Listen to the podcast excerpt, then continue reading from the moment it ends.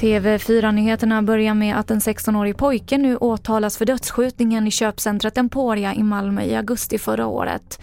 Pojken har suttit häktad i snart ett år och misstänks för mord, tre fall av försök till mord, grovt vapenbrott och framkallande av fara för annan.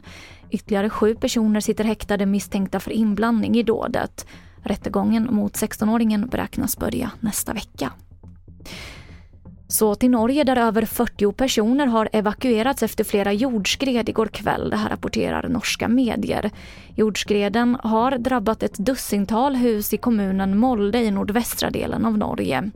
Ingen har hittills rapporterats omkommen eller försvunnen enligt polisen. Men två personer är lindrigt skadade.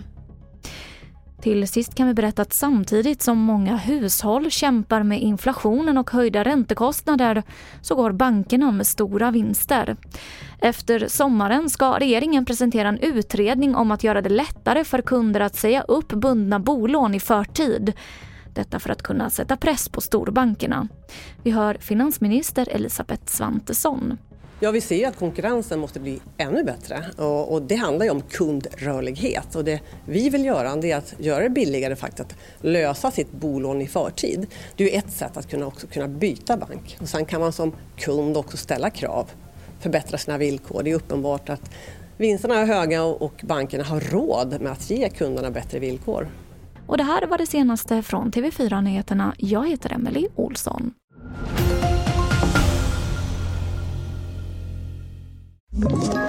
Ett poddtips från Podplay. I fallen jag aldrig glömmer djupdyker Hasse Aro i arbetet bakom några av Sveriges mest uppseendeväckande brottsutredningar. Går vi in med hemlig telefonavlyssning och, och då upplever vi att vi får en total förändring av hans beteende. Vad är det som händer nu? Vem är det som läcker? Och så säger han att jag är kriminell, jag har varit kriminell i hela mitt liv men att mörda ett barn, där går min gräns. Nya säsongen av Fallen jag aldrig glömmer på Podplay.